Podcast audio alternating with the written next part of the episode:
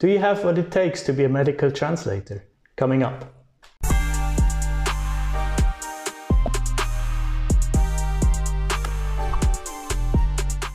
Hello and welcome back to the Freelanceverse.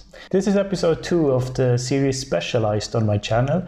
This is a series in which I talk to different translators with different specializations about the field that they are working in. If you have missed episode one, it was about legal translation. You can click here if you're interested. Uh, this week's video is about medical translation. We have three very interesting specialist translators on here today that uh, I will introduce in a few seconds.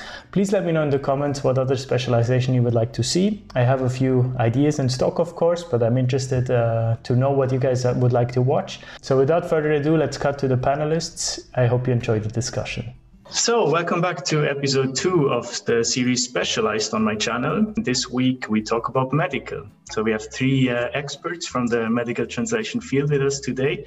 We have Christina, Denise, and Cassandra. So, I think the best would be if you guys could introduce yourself a bit. Uh, what is it you do? For how long have you been doing it? Christina, would you like to start? Yes. Hello, my name is Christina. I am from Madrid. Um, I work as a translator. I translate from German and English into Spanish. I have been working since 2002, 2003 full time and always specialized in medicine. Great. Cassandra? Uh, hi, my name is Cassandra Scott. I translate from German and French into English, um, and I do medical translation and a bit of marketing translation as well, sometimes mm-hmm. a combination of the two. And Denise? I'm Denise Günther. Um, I live in Germany and I translate from English and French into German. Um, and I do mainly medical technology and digital health. Okay. So, yeah, the main thing that you guys all have in common, of course, is medical translation. And uh, I think it seems so hard to get into it because people are scared like, what requirements does it take to get into the specialization, etc. So, Cassandra, could you maybe tell the people a bit about like the requirements? What do you really need to be a medical translator? Well, I don't think there are any. There's no one body to tell you what the requirements are. Yeah. Um, so it depends on what you feel confident doing and who's going to accept that you can do it. Um, in the first instance, I was kind of doing very formulaic form filling kind of work. And so that kind of gave me an introduction into doing medical records, translating medical records, but it was almost already half done for me. Um, and I was under the supervision of somebody who was in house in an agency. I was working freelance, but they kind of supervised me, um, proofread me, and everything. So they said, Don't worry, we know that you're new to this, but we'll take you through it. That's how I got my first foot in the door, so to speak. And then later I got an in house job um, just doing text to do with clinical trials. You need, you need some interest in the topic for sure. Yeah, yeah you started as translating and then you somehow ended up in the medical field. So it's not like you were first working in the medical field and then combined these experiences, right? Right. Um, so I, that first job that I was talking about, that was almost straight out of uni, not quite, because I had a very short, very terrible internship, which I don't like to talk about, except. Okay, let's not. um, I was just lucky to get that, I guess. Um, but I was always interested in biology, in medicine. You know, I'd always read a lot about it. I studied biology at school, so I think you've definitely got to have some general knowledge about it. What about you, Christina? How did you first translate medical texts? Well, I, I, I had studied uh, chemistry uh, in the university, and then I had uh, worked for two engineering companies. And well, I, I had also had interest in translation, and in these companies, I also had to to translate. They asked me to translate documents for them for the, international companies. And so when I decided to start translating, I thought, well, it's an area that it's interesting for me, and it's a huge area also, and I cannot translate law or anything else. So, um, and yeah, that that was the reason because uh, I was interested chemistry has a bit connection. So I had a scientific background. It was easier for me to understand the medical text. So yeah. You would say that helps you, the, the, the science background helps you in medical translation? It was a huge, yes, it was very important, I think. Most of the colleagues I know, uh, they are doctors or they have a scientific background but okay, doesn't mean you need to. If you if you are really interested and have, I think you can also do it even if you don't have this background. But it's much more difficult, of course. Yeah, yeah. Denise, when we were uh, talking before recording this video, you told me that you're specializing is a bit different, right? It's medicine technology, right? Yeah. Can you exactly. tell a bit about what this entails? What does it really mean? Um, so it's all sorts of medical devices. So this goes from um, prosthetics to also just um, ultrasound. So it's it's basically everything that that helps the doctors or is there for the doctors to use either on the patient, in the patient, or near the patient.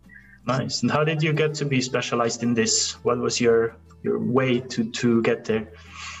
At university, I did engineering, IT, and automotive. And when I graduated, I found out that there are no jobs in automotive for me, or there weren't at the time anyway. So I felt like I needed another specialty. And um, ever since I was a kid, um, I had a huge interest in the medical fields because um, when my granddad was young, he lost um, both of his legs, and um, so he wore prosthetics.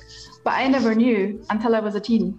And I stayed with them for a very long time. So they looked real. They had hair and everything. so it was, for me, like it blew my mind. And I was like, I really want to be part of the people who help other people, like help with the suffering or just make their lives better in general. So basically, medical devices was like the logical thing to do for me. Nice. Okay. And what would be now kind of uh, common text types that you have in this field? Is it mostly manuals or what, what can people imagine?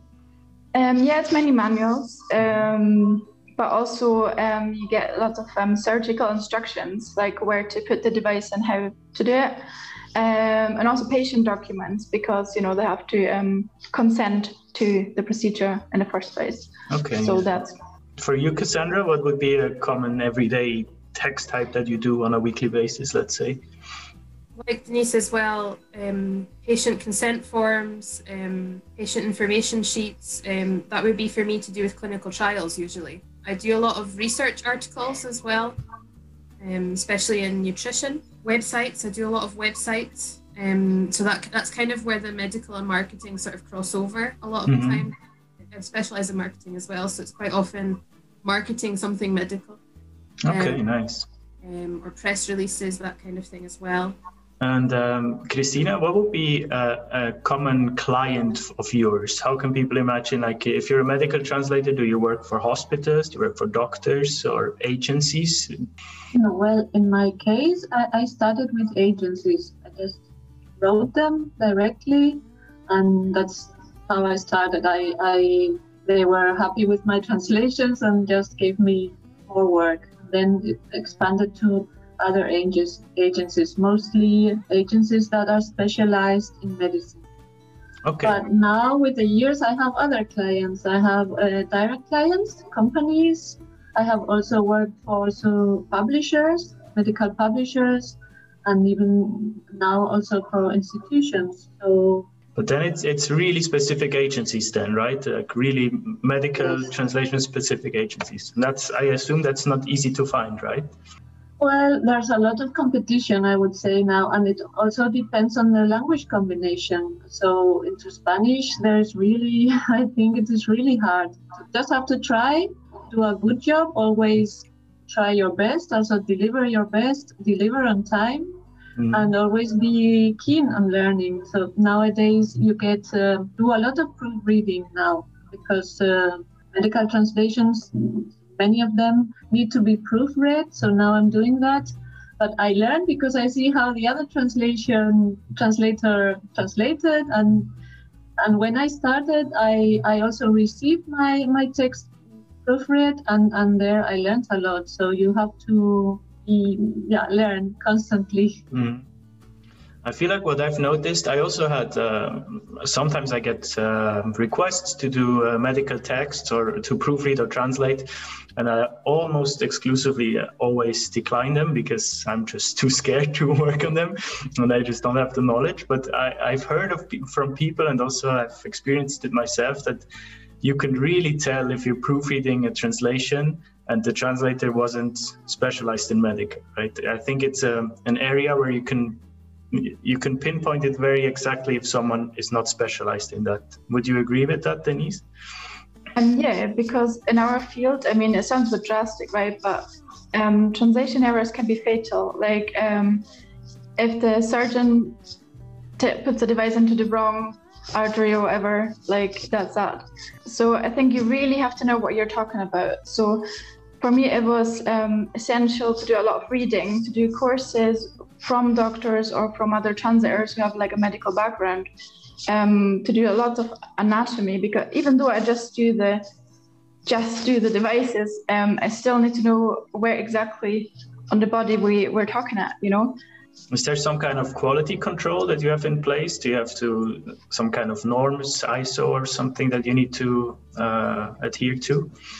Um, well, there's a new medical um, device directive, the EU 2017-745.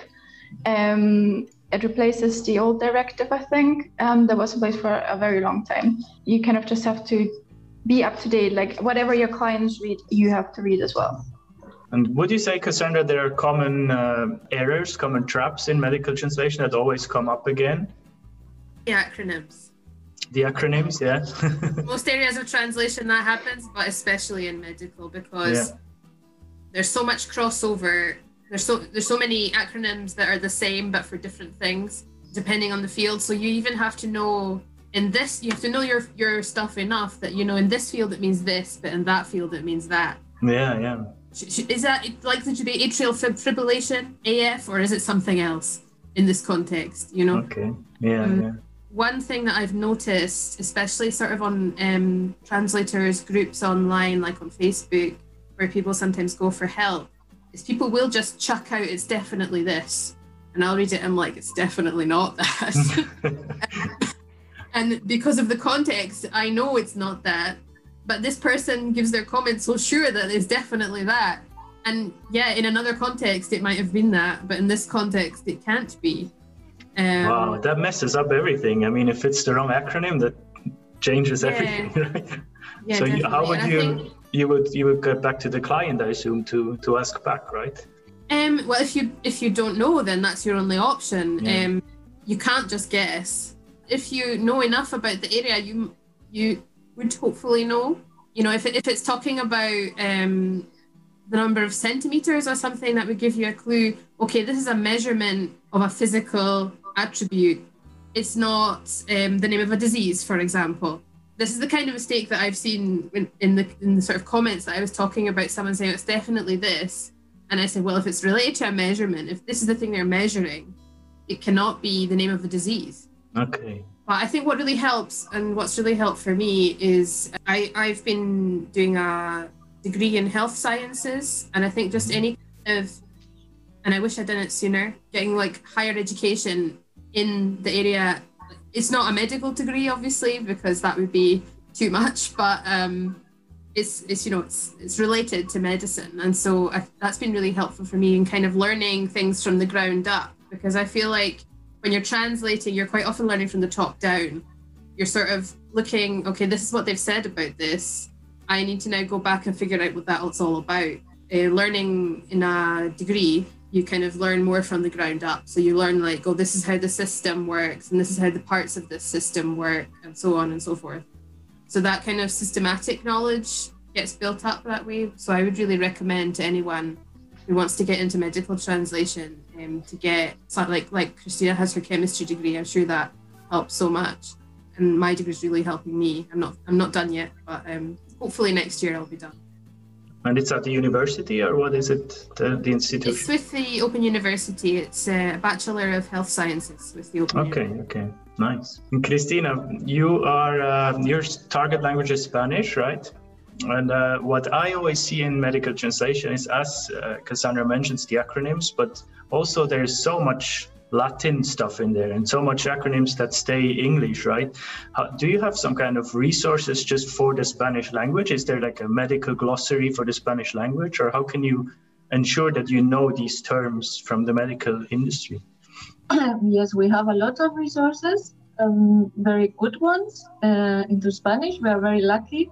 Yeah. Uh, we have the Cosnautas, is the name of the web page and there you can find a, a medical dictionary. It is so to speak a critical dictionary. You won't find everything, but you will surely find these pitfalls, these mm, terms that can be misleading or so it's really very helpful. And now we have it also German into Spanish. So that's really useful. But you have uh, many other things that you have to look at. So like the standard terms when you are when you are translating pharma or you have the the, the uh, anatomic terminology you have to use the official one. It just yes it's complicated. Yeah, i also I remember i remember the seminars in germany anatomy germ- uh, seminars which were really great.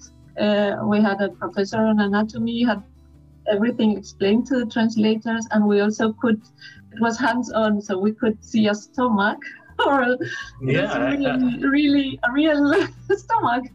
So when when you see that, you, you you never forget that. You never forget it, and then it's so useful when when you translate.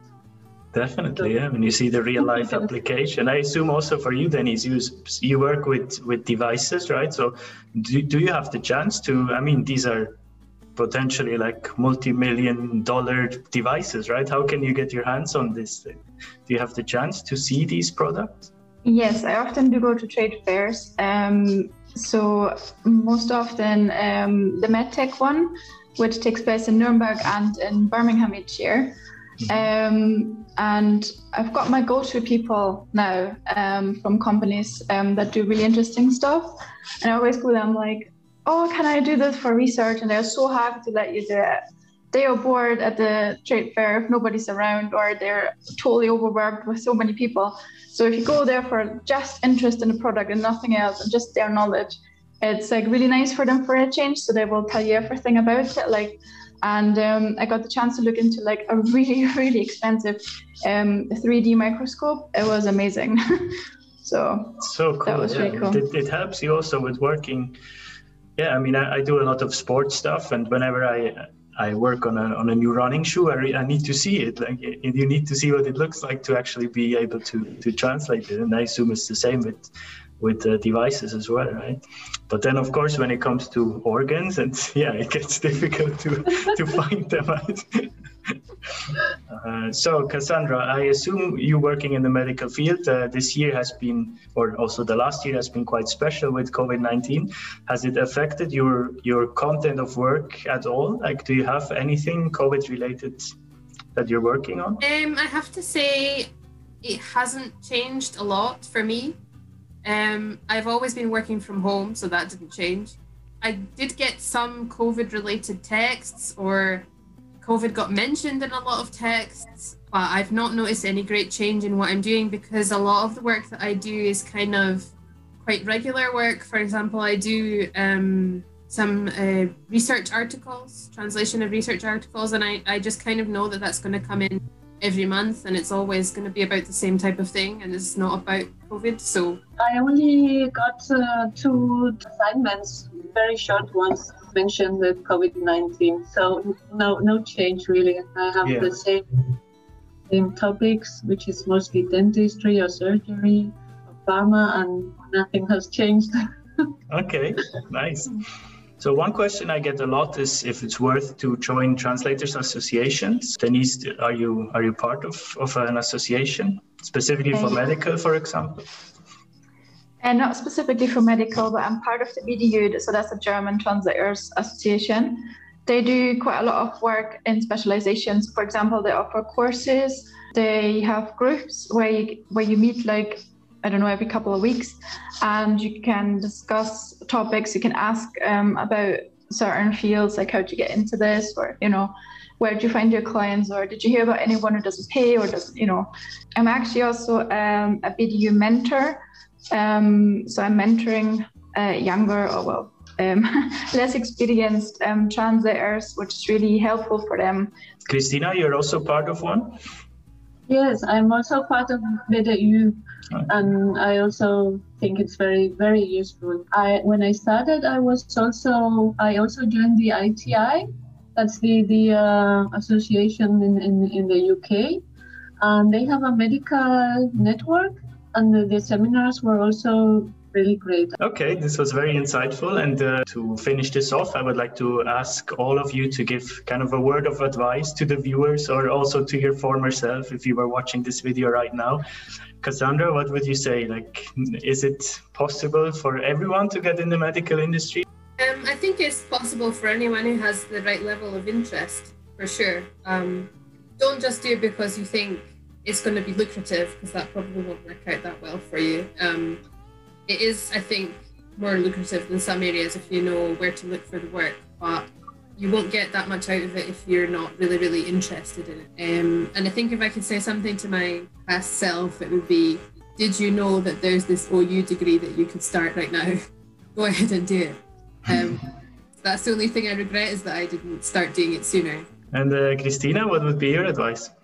Well, uh, I would say always try your best, always deliver high quality, uh, deliver on time, and that's also very important. Ask if you're not sure. I haven't in the past. Uh, sometimes didn't ask the, the project manager, and then I worked more and I did things that weren't us. And continuing your ed- education, no? that's that's for me. That's very very important for me to continue specializing or? Yeah never stop the learning process. Yes. Exactly. Okay very nice. And denise would you like to finish this off? Um, I would just say dive in and ask as many questions as possible. Maybe look for other translators in the field that you want to do, like medical. Um, there's tons of lists on Facebook, on LinkedIn, and whatever. Um, if you go to any conference, you're going to meet enough people, and um, they've done all the mistakes that there are to make. So you can maybe learn to not make the same mistakes again. Um, and looking back, I wish I just had done all that and done it sooner. Um, it took me three years to catch up with the medical field until I was finally um, brave enough to take on regular jobs in the in the market. And uh, I wish I had sped that up a little. Well, very insightful. Thank you very much, everyone. And I hope uh, you viewers enjoyed this video. Feel free to reach out to, to the people, and you can also write comments under this video and I will either you can answer them directly on YouTube if you see it or I will try to forward the questions to you. Anyways, this has been episode two of Specialized and uh, in about two months probably episode three will be there with, uh, with the next topic and next Monday is the next video as usual. Make sure to scroll down and subscribe and like the video. It helps out a lot and I see you next week. Bye bye.